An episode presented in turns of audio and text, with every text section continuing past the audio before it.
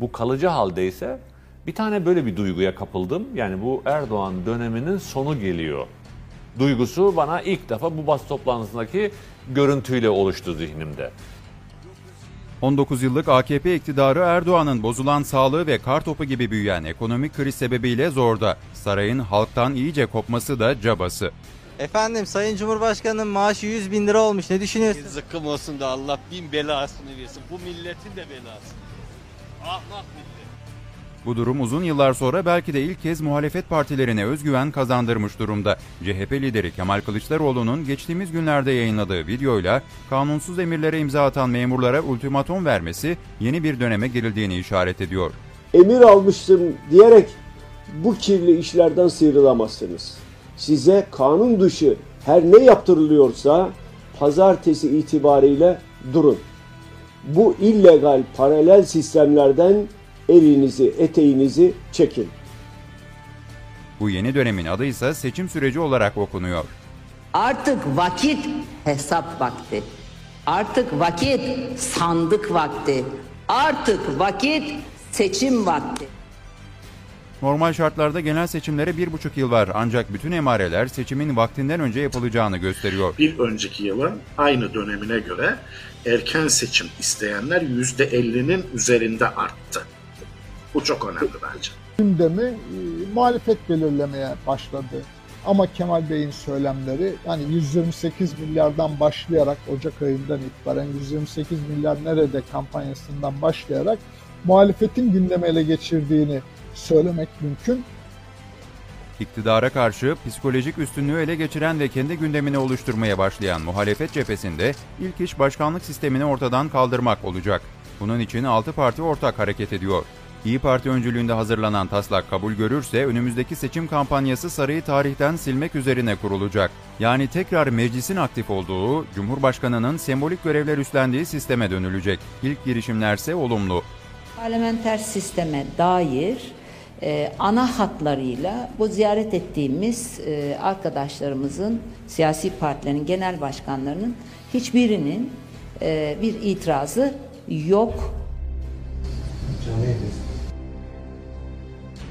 Bu gidişat yıllardır sessiz kalan bazı aktörleri de cesaretlendirmiş görünüyor. TÜSİAD bunlardan biri. İş Adamları Derneği'nin yöneticileri mevcut politikalara yönelik eleştirilerini artık daha yüksek sesle dile getiriyorlar. en önemli adımlar piyasa ekonomisinin kurum ve kurulla- kurallarının güçlendirmek ve başta Merkez Bankası olmak üzere düzenleyici kurumların bağımsızlığını tartışma dışı bırakacak biçimde tesis etmektir. doktorlarımız, yazılımcılarımız, girişimcilerimiz, yaratıcı beyinlerimiz geleceklerini başka yerlerde kurmak üzere ülkemizi terk ediyor. Saray cephesinde ise işler karışık olsa da seçim satı mailine girildiğinin farkında olan Cumhur İttifakı'nda da bir dizi hazırlık göze çarpıyor.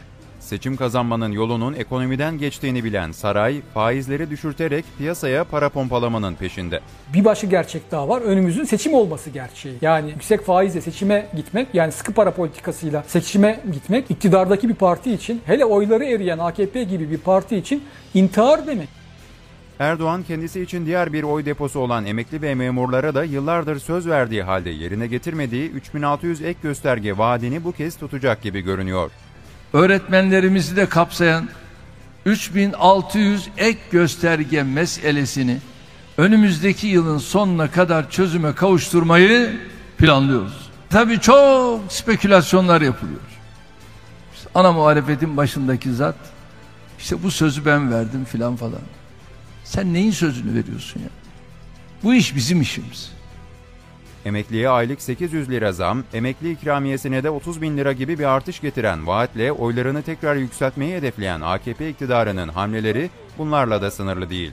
Gideceksiniz Millet Bahçesi'ne orada onlarla beraber yatıp yuvarlanacaksınız. Suriye'ye yönelik yeni bir tezkere arayışına giren hükümet, yeni bir milliyetçi dalga oluşturarak bu rüzgarla seçime gitme peşinde. Reuters'ın haberine göre ise TSK ve MİT Suriye'nin kuzeyine askeri operasyon hazırlığına başladı bile. Türkiye tarihi bir sorumlulukla karşı karşıyadır.